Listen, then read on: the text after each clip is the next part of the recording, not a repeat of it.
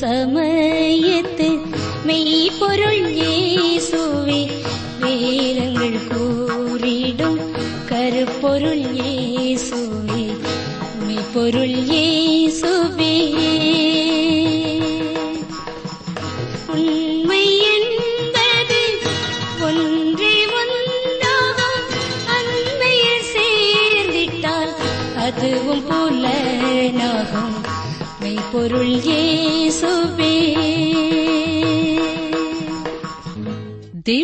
பாதத்தினருகே அமர்ந்து மரியாளைப் போல கர்த்தருடைய வார்த்தைகளை கவனிக்க காத்திருக்கும் உங்களுக்காக கர்த்தரை துதிக்கிறோம்.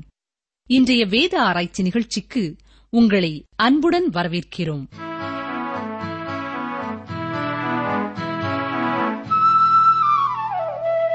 தேவனே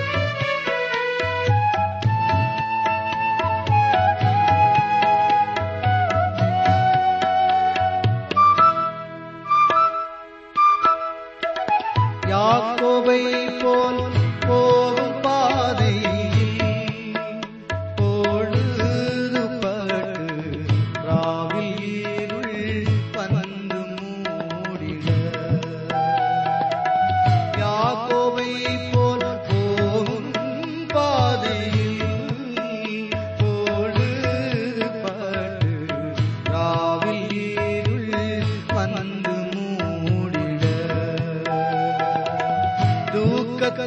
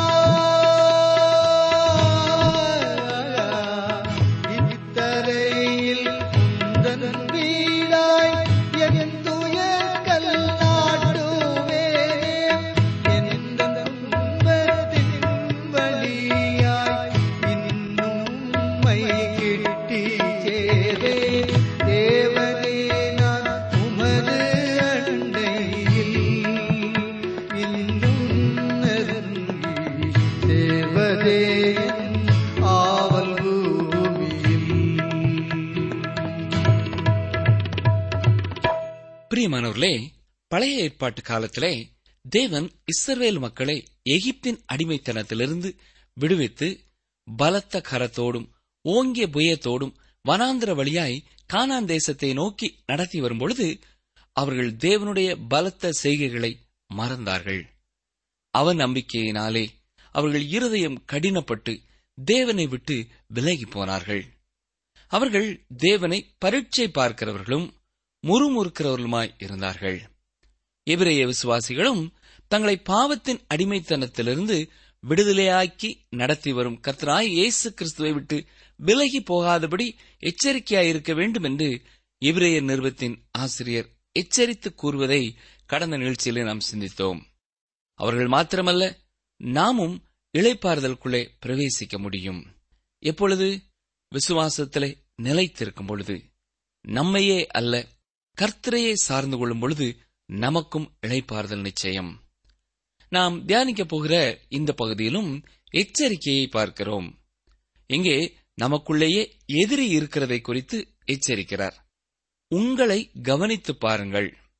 உள்ளிலிருந்தும் வெளியிலிருந்தும் வரும் எதிராளிகளுக்கு உங்களை நீங்களே காத்துக் கொள்ளுங்கள் என்ற அர்த்தத்திலே அவர் சொல்கிறார். பிரியமானவர்களே மற்றவர்கள் எந்த பாறையில் வழுவினார்கள் என்று கவனித்து அதுல எச்சரிக்கையுடன் நடந்து கொள்வது நமக்கு எவ்வளவு நல்லது இல்லையா? இங்கே நாம் பார்க்க இருக்கிற இவரையர் மூன்றாம் அதிகாரம் பனிரெண்டாம் வசனத்திலே அவிசுவாசம் உள்ள பொல்லாத இருதயம் நமக்கு இருக்கக்கூடாது என்று எச்சரிக்கப்படுகிறோம். ஏனென்றால் அவிசுவாசமான இருதயம் பாவமான இருதயமாகும். அவிசுவாசமான பாவமான இருதயமே தேவனை விட்டு விலகச் செய்து விடுகிறது. ஆகவே அவிசுவாசத்திற்கு இடம் கொடுக்கக்கூடாது. விசுவாசம் பெறுவதற்கு அதிகமாக வேத வசனங்களை நாம் வாசிக்க வேண்டும். தேவன் செய்த அற்புதங்களையும் தேவன் எவ்வளவு பெரிய வல்லமை உள்ளவர் என்பதையும் அடிக்கடி நாம் வாசித்து பார்க்கும் பொழுது அதை குறித்து தியானிக்கும் பொழுது நமது விசுவாசமானது வளர்ச்சி அடைகிறது. ஆனால் அதே நேரம் ஒருமுறை தேவன் மீது அவநம்பிக்கை கொண்டாலும் கொஞ்சம் கொஞ்சமாக நாம் வெகு சீக்கிரத்திலே அவரை விட்டுவிட்டு விசுவாசத்தை விட்டு வழுவி போவதற்கான வாய்ப்பு இருக்கிறது. இங்கே வசனம் என்ன சொல்கிறது பாருங்கள். எவரையர் மூன்றாம் அதிகாரம் பனிரெண்டாம் வசனம் வாசிக்கிறேன். சகோதரரே ஜீவனுள்ள தேவனை விட்டு விலகுவதற்கேதுவான அவிசுவாசம் உள்ள பொல்லாத இருதயம் உங்களில் ஒருவனுக்குள்ளும் இராதபடிக்கு நீங்கள் எச்சரிக்கையாயிருங்கள். இங்கு பொல்லாத இருதயம் என்று வசனம் கூறுவதை நாம் கவனிக்க வேண்டும். எல்லாவற்றை பார்க்கிலும் இருதயமே திருக்குள்ளதும் மகா கேடுள்ளதுமாயிருக்கிறது. நல்ல மனுஷன் இருதயமாகிய நல்ல பொக்கிஷத்திலிருந்து நல்லவைகளை எடுத்து காட்டுகிறான். பொல்லாத மனுஷன் பொல்லாத பொக்கிஷத்திலிருந்து பொல்லாதவைகளை எடுத்து காட்டுகிறான் என்று மத்தேயு எழுதின சுவிசேஷம் பன்னிரெண்டாம் அதிகாரம் முப்பத்தி ஐந்தாம் வசனத்திலே பார்க்கிறோம். ஆம் பிரியமானவர்களே இருதயமே மனிதனுடைய பொக்கிஷம். அதை அவன் பரலோகத்திலும் சேமித்து வைக்கலாம் இம்மைக்காகவும் விட்டுவிடலாம். நீங்கள் மத்திய எழுதின சுவிசேஷம் பதிமூன்றாம் அதிகாரத்தை வாசித்து பார்ப்பீர்கள் என்றால் அங்கே இருதயமானது நிலத்திற்கு ஒப்பிடப்பட்டு பேசப்படுகிறதை நாம் பார்க்கலாம். நல்ல நிலமான இருதயம் வேத வசனத்தை விசுவாசிக்கிறது வசனத்தை ஏற்றுக்கொள்கிறது. பின்னர் அது ஒன்று முப்பதாகவும் அறுபதாகவும் நூறாகவும் பலன் தருகிறது. ஆனால் பொல்லாத இருதயம் பொல்லாத பொக்கிஷத்திலிருந்து அதாவது தன் பொல்லாத சேமிப்பிலிருந்து அவிசுவாசத்தை வெளிப்படுத்துகிறது. அன்பானவர்களே நாம் சிலரை பார்த்து உங்களுக்கு எத்தனைதான் நன்மைகள் செய்தாலும் ஒரு நன்றி கூட இல்லையே என்று கூறியிருப்போம். அதுபோல தேவனிடத்திலே எத்தனை நன்மைகளை பெற்றாலும் அடுத்ததாக ஒரு சோதனை வரும்பொழுது அல்லது ஒரு பிரச்சனை வரும்பொழுது தேவனை நம்ப மறுப்பது இந்த பொல்லாத இருதயம். தேவன் இஸ்ரவேல் ஜனங்களை பலத்த செய்கையினாலும் ஓங்கிய புயத்தினாலும் எகிப்திலிருந்து மீட்டு எடுத்து வந்த போதிலும் தொடர்ந்து அவர்கள் ஒவ்வொரு சூழ்நிலையிலும் தேவையிலும் முறுமுறுத்துக் கொண்டே இருந்தார்கள். ஏன்? அவிசுவாசம்தான் காரணம். தங்களுடைய இருதயம் நம்ப மறுக்கும் பொல்லாத இருதயம் என்பதை அவர்கள் வெளிப்படுத்திக் கொண்டே இருந்தார்கள். இன்று நம்முடைய இருதயம் எப்படிப்பட்டதாயிருக்கிறது? சற்றே சிந்தித்து பார்ப்போமா? தேவனிடத்திலே எத்தனையோ நன்மைகளை பெற்றிருக்கிறோம். எத்தனையோ ஆசீர்வாதங்களை பெற்றிருக்கிறோம். ஜெபத்திற்கு எவ்வளவோ பதில் நாம் பெற்றிருக்கிறோம். ஆனால் இப்பொழுது நாம் இருக்கிற சூழ்நிலையிலே கர்த்தரை நாம் நம்புகிறோமா? அல்லது நமது இருதயமாகிய பொல்லாத பொக்கிஷத்திலிருந்து அவிசுவாசம் வெளிப்படுகிறதா? அப்படி இருக்கும் என்றால் ஒருமுறை கூட வேத வசனத்திற்கு நமது வாழ்க்கையிலே முக்கியத்துவம் கொடுப்போம். எவ்வளவுக்கு அதிகமாக தேவனுடைய செய்திகளை குறித்து நாம் வாசிக்கிறோமோ தியானிக்கிறோமோ அவ்வளவுக்கு அதிகமாக நமது விசுவாசம் பலப்பட முடியும். கிறிஸ்துவுக்குள் பிரியமான சகோதரனே சகோதரியே இஸ்ரவேல் ஜனங்களுடைய பாவத்தை குறித்து கர்த்தர் கோபம் கொள்கிறவராக இருக்கிறார் என்பதை நாம் அறிந்து கொள்ள வேண்டும். அவர்கள் செய்த பாவம் என்ன? கொலை அல்ல திருடு அல்ல பொய் அல்ல. அவர்கள் கர்த்தரை நம்பவில்லை. அவிசுவாசமே அவர்களின் பாவம். இந்த வேத பகுதி நமக்கு ஒரு எச்சரிப்பாக சொல்லப்பட்டிருக்கிறது. நமது வாழ்க்கையிலேயும் கர்த்தரை நாம் விசுவாசிக்க வேண்டிய அளவு விசுவாசியாமல் போகும் பொழுது நாமும் பாவம் செய்கிறோம் என்பதை மறந்து போகக்கூடாது. இப்பொழுது இவரையர் மூன்றாம் அதிகாரம் பதிமூன்றாம் வசனத்திற்கு வருவோம். வாசிக்கிறேன் உங்களில் ஒருவன் ஆகிலும் பாவத்தின் வஞ்சனையினாலே கடினப்பட்டு போகாதபடிக்கு இன்று எனப்படும் அளவும் நாடோறும் ஒருவருக்கொருவர் புத்தி சொல்லுங்கள். இங்கே நமக்கு கொடுக்கப்படுகிற ஆலோசனை என்ன? ஒருவருக்கு ஒருவர் புத்தி சொல்லி உற்சாகப்படுத்த வேண்டும். அருமையான சகோதரனே சகோதரியே விசுவாச வாழ்க்கையிலே நாம் முன்னேறி செல்வதற்கு அவிசுவாசத்திலே விழுந்து போகாமல் இருப்பதற்கு வேதம் நமக்கு கொடுக்கும் ஒரு முக்கியமான ஆலோசனை என்ன தெரியுமா? ஒரு சகோதரனோ ஒரு சகோதரியோ விசுவாசத்திலே சற்று குறைவாக காணப்பட்டாலும் அவர்களோடு கூட இருக்கிறவர்கள் அவர்களை உற்சாகப்படுத்தி ஆண்டவருக்குள்ளே உறுதிப்படுத்த வேண்டும். இந்த இடத்திலே இரண்டு வேத வசனங்களை நாம் பார்ப்பது நல்லது. கவனியங்கள் கொலோசையர் மூன்றாம் அதிகாரம் பதினாறாம் வசனத்தை வாசிக்கிறேன். கிறிஸ்துவின் வசனம் உங்களுக்குள்ளே சகல ஞானத்தோடும் பரிபூர்ணமாக வாசமாயிருப்பதாக. சங்கீதங்களினாலும் கீர்த்தனைகளினாலும் ஞான பாட்டுகளினாலும் ஒருவருக்கொருவர் போதித்து புத்தி சொல்லிக் கொண்டு உங்கள் இருதயத்திலே கர்த்தரை பக்தியுடன் பாடி என்று பார்க்கிறோம். அப்போஸ்தலனாகிய பவுல் கொடுக்கிற ஆலோசனை என்ன? ஒருவருக்கொருவர் போதித்து புத்தி சொல்ல வேண்டும். மற்றும் ஒரு வேத பகுதியும் நாம் பார்ப்போம். ஒன்று திசலோனிக்கேர் ஐந்தாம் அதிகாரம் பதினோராம் வசனத்தை பாருங்கள். ஆகையால் நீங்கள் செய்து வருகிறபடியே ஒருவரை ஒருவர் தேற்றி ஒருவருக்கொருவர் பக்தி விருத்தி உண்டாகும்படி செய்யுங்கள். எனக்கு பிரியமான சகோதரனே சகோதரியே உங்கள் சக விசுவாசிகளை விசுவாசத்திலே ஊண்ட கட்ட வேண்டியதும் உங்கள் பொறுப்புகளிலே ஒன்று என்பதை மறந்து போகாதிருங்கள். வியாதியினாலோ பிரச்சனைகளினாலோ அழுத்தங்களினாலோ வேதனைகளினாலோ அவர்கள் விசுவாசத்தை விட்டு வழிவிலகி போகாதபடி அவர்களுக்கு கர்த்தருடைய வார்த்தைகளை நினைவுபடுத்தி அவர்களோடு சேர்ந்து ஜெபித்து அவர்களை கர்த்தருக்குள்ளே திடமாக காத்துக்கொள்ள வேண்டியதும் விசுவாசிகளாகிய உங்களுடைய ஒரு பொறுப்பு என்பதை ஆண்டவர் ஞாபகப்படுத்துகிறார். அந்த வசனத்திலே நாம் பார்க்கிற மற்றும் ஒரு பகுதி என்ன? உங்களில் ஒருவனாகிலும் பாவத்தின் வஞ்சனையினாலே கடினப்பட்டு போகாதபடிக்கு என்று பார்க்கிறோம். ஆம் பாவ சூழ்நிலைகள் வரும்பொழுதும் ஒரு சகோதரனோ ஒரு சகோதரியோ சிறிது விசுவாசத்திலே குறைவுபடுகிறார்கள் அவர்கள் பாவத்திலே விழப்போகிறார்கள் என்பதை அறிந்திருந்தாலும் உடனடியாக அவர்கள் பரிபூர்ணமாய் ஆசீர்வாதங்களை இழந்து போய்விடாதபடிக்கு அவர்களுக்கு எச்சரிப்பு கொடுக்கப்பட வேண்டும். விசுவாசிகள் தங்களுடைய ஆசீர்வாதங்களை இழந்து போகாதபடிக்கு கொடுக்கப்பட்ட எச்சரிப்பு இது என்றாலும் மீட்கப்படாதவர்களுக்கும் இது பொருத்தமானதாயிருக்கிறது. மனிதனின் பாவ செயல்களே மனிதனை தேவனிடம் நெருங்க விடாதபடி செய்கிறது. மோசையுடன் சம்பந்தப்பட்ட மற்றும் ஒரு பகுதியை குறித்து பார்ப்போம். இரண்டு குருந்தியர் மூன்றாம் அதிகாரம் ஆறாம் வசனம். கவனியங்கள் புது உடன்படிக்கையின் ஊழியக்காரராய் இருக்கும்படி அவரே எங்களை தகுதியுள்ளவர்களாக்கினார். அந்த உடன்படிக்கை எழுத்திற்குரியதாயிராமல் ஆவிக்குரியதாயிருக்கிறது. எழுத்து கொல்லுகிறது ஆவியோ உயிர்ப்பிக்கிறது. கற்பனைகள் நம்மை தண்டிக்கிறதாயிருக்கிறது ஆனால் பரிசுத்த ஆவி நமக்கு ஜீவனை தருகிறது. எழுத்துக்களினாலே எழுதப்பட்டு கற்களில் பதிந்திருந்த மரணத்துக்கேதுவான ஊழியத்தை செய்த மோசேனுடைய முகத்திலே மகிமை பிரகாசம் உண்டானபடியால் இஸ்ரவேல் புத்திரர் அவர் முகத்தை நோக்கி பார்க்க கூடாதிருந்தார்களே. ஒளிந்து போகிற மகிமையுடைய அந்த ஊழியம் அப்படிப்பட்ட மகிமை உள்ளதாயிருந்தால் ஆவிக்குரிய ஊழியம் எவ்வளவு அதிக மகிமையுள்ளதாயிருக்கும் என்று இரண்டு குருந்தியர் மூன்றாம் அதிகாரம் ஏழாம் எட்டாம் வசனங்களிலே நாம் வாசிக்கிறோம். கற்பனைகள் மகிமையுடையது அல்ல என்று பவுல் கூறவில்லை. ஆனால் அந்த மகிமை மறைய வேண்டும் என்று கூறுகிறார்.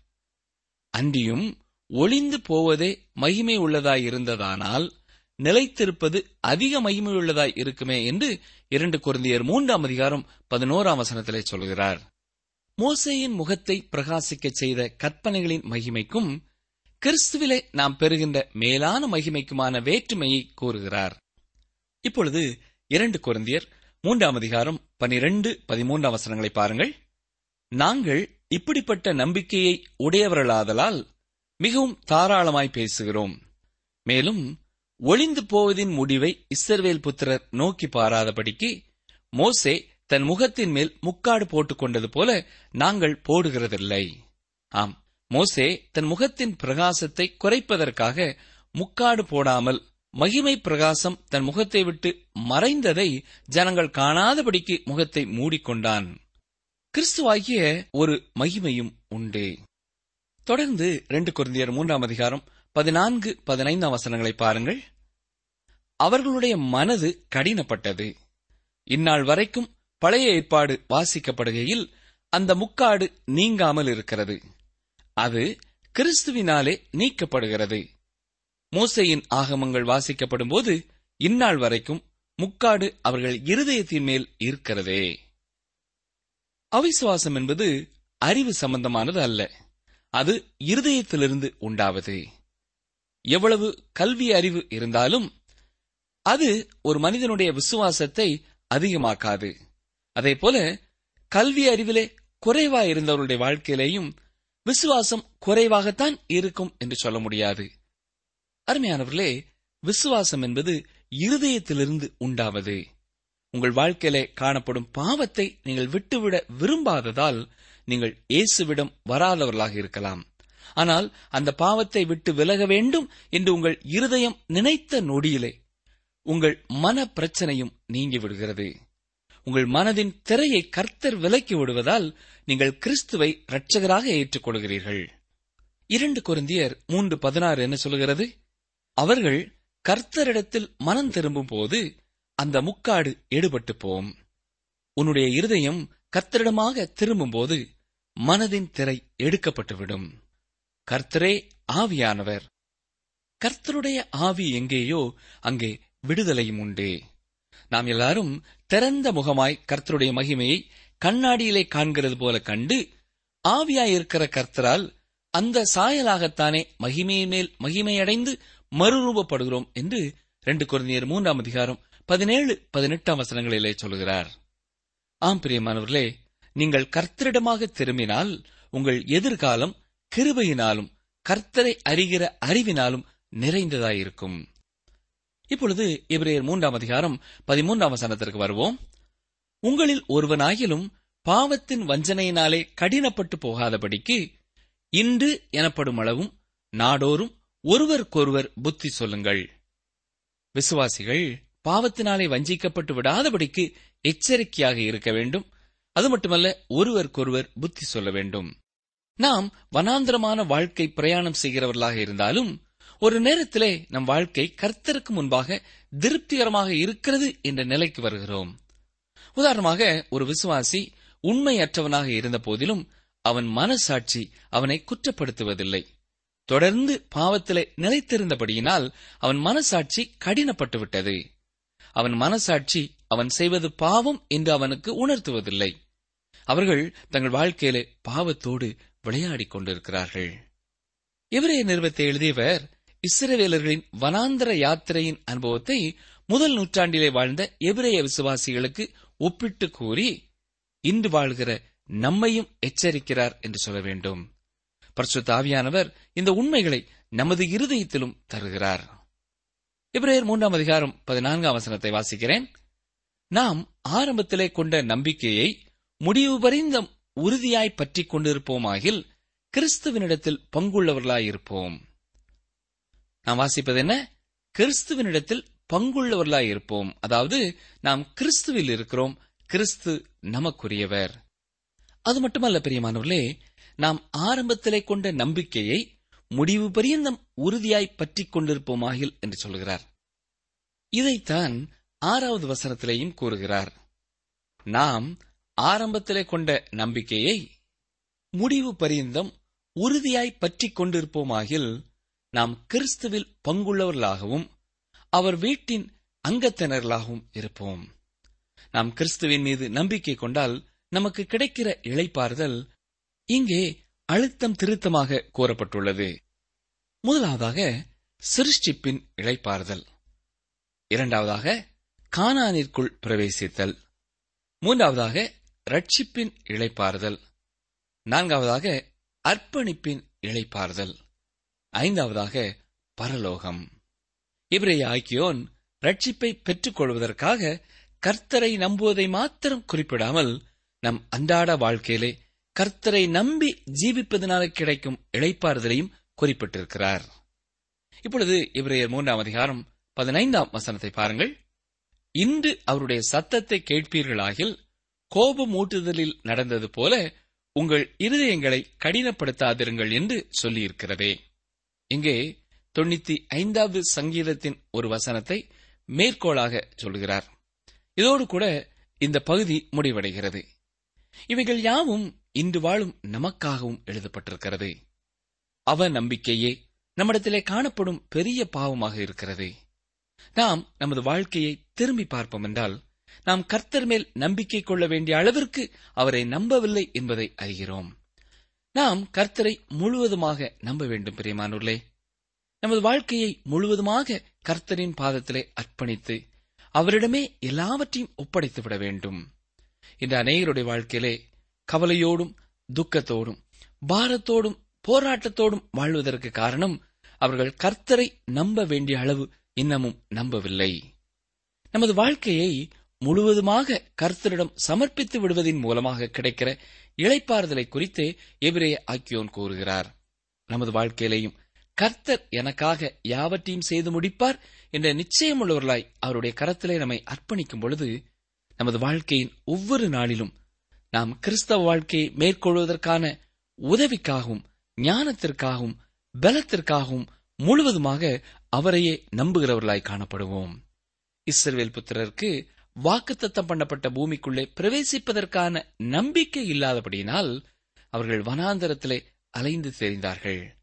நாம் முன்பு பார்த்தபடி கானான் பரலோகத்தை குறிக்காமல் ஆவிக்குரிய ஆசீர்வாதங்களையும் வெற்றியையும் குறிப்பிடுகிறது.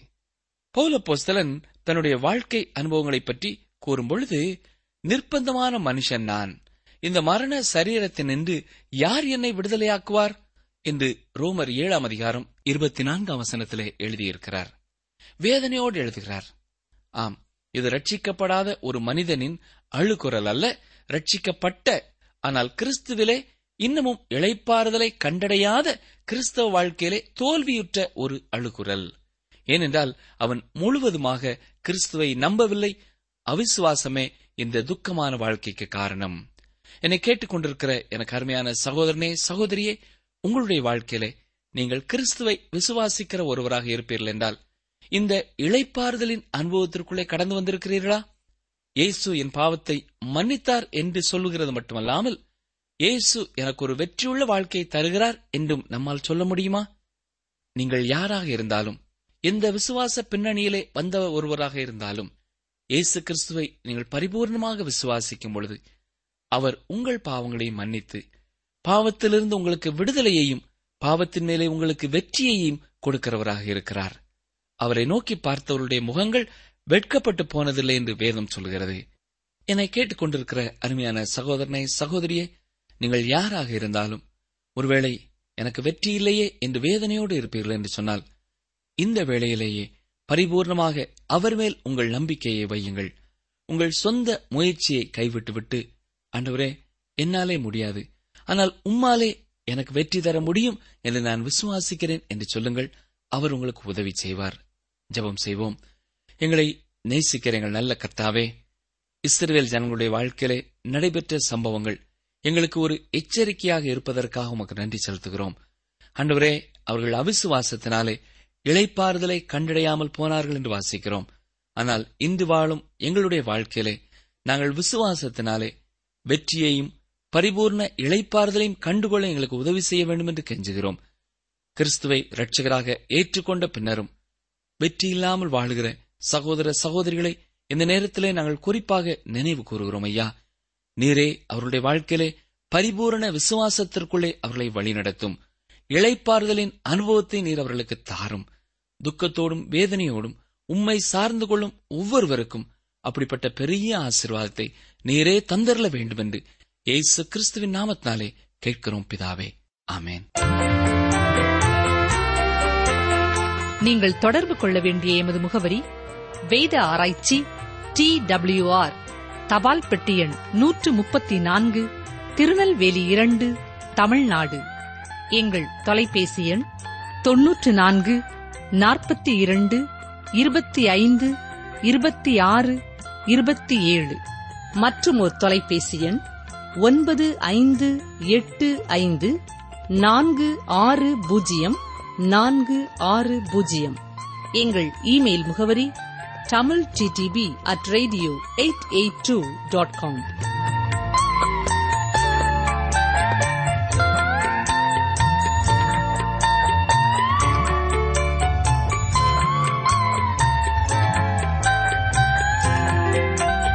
கர்த்தருக்கு சித்தமானது அவர் கையினால் வாய்க்கும்.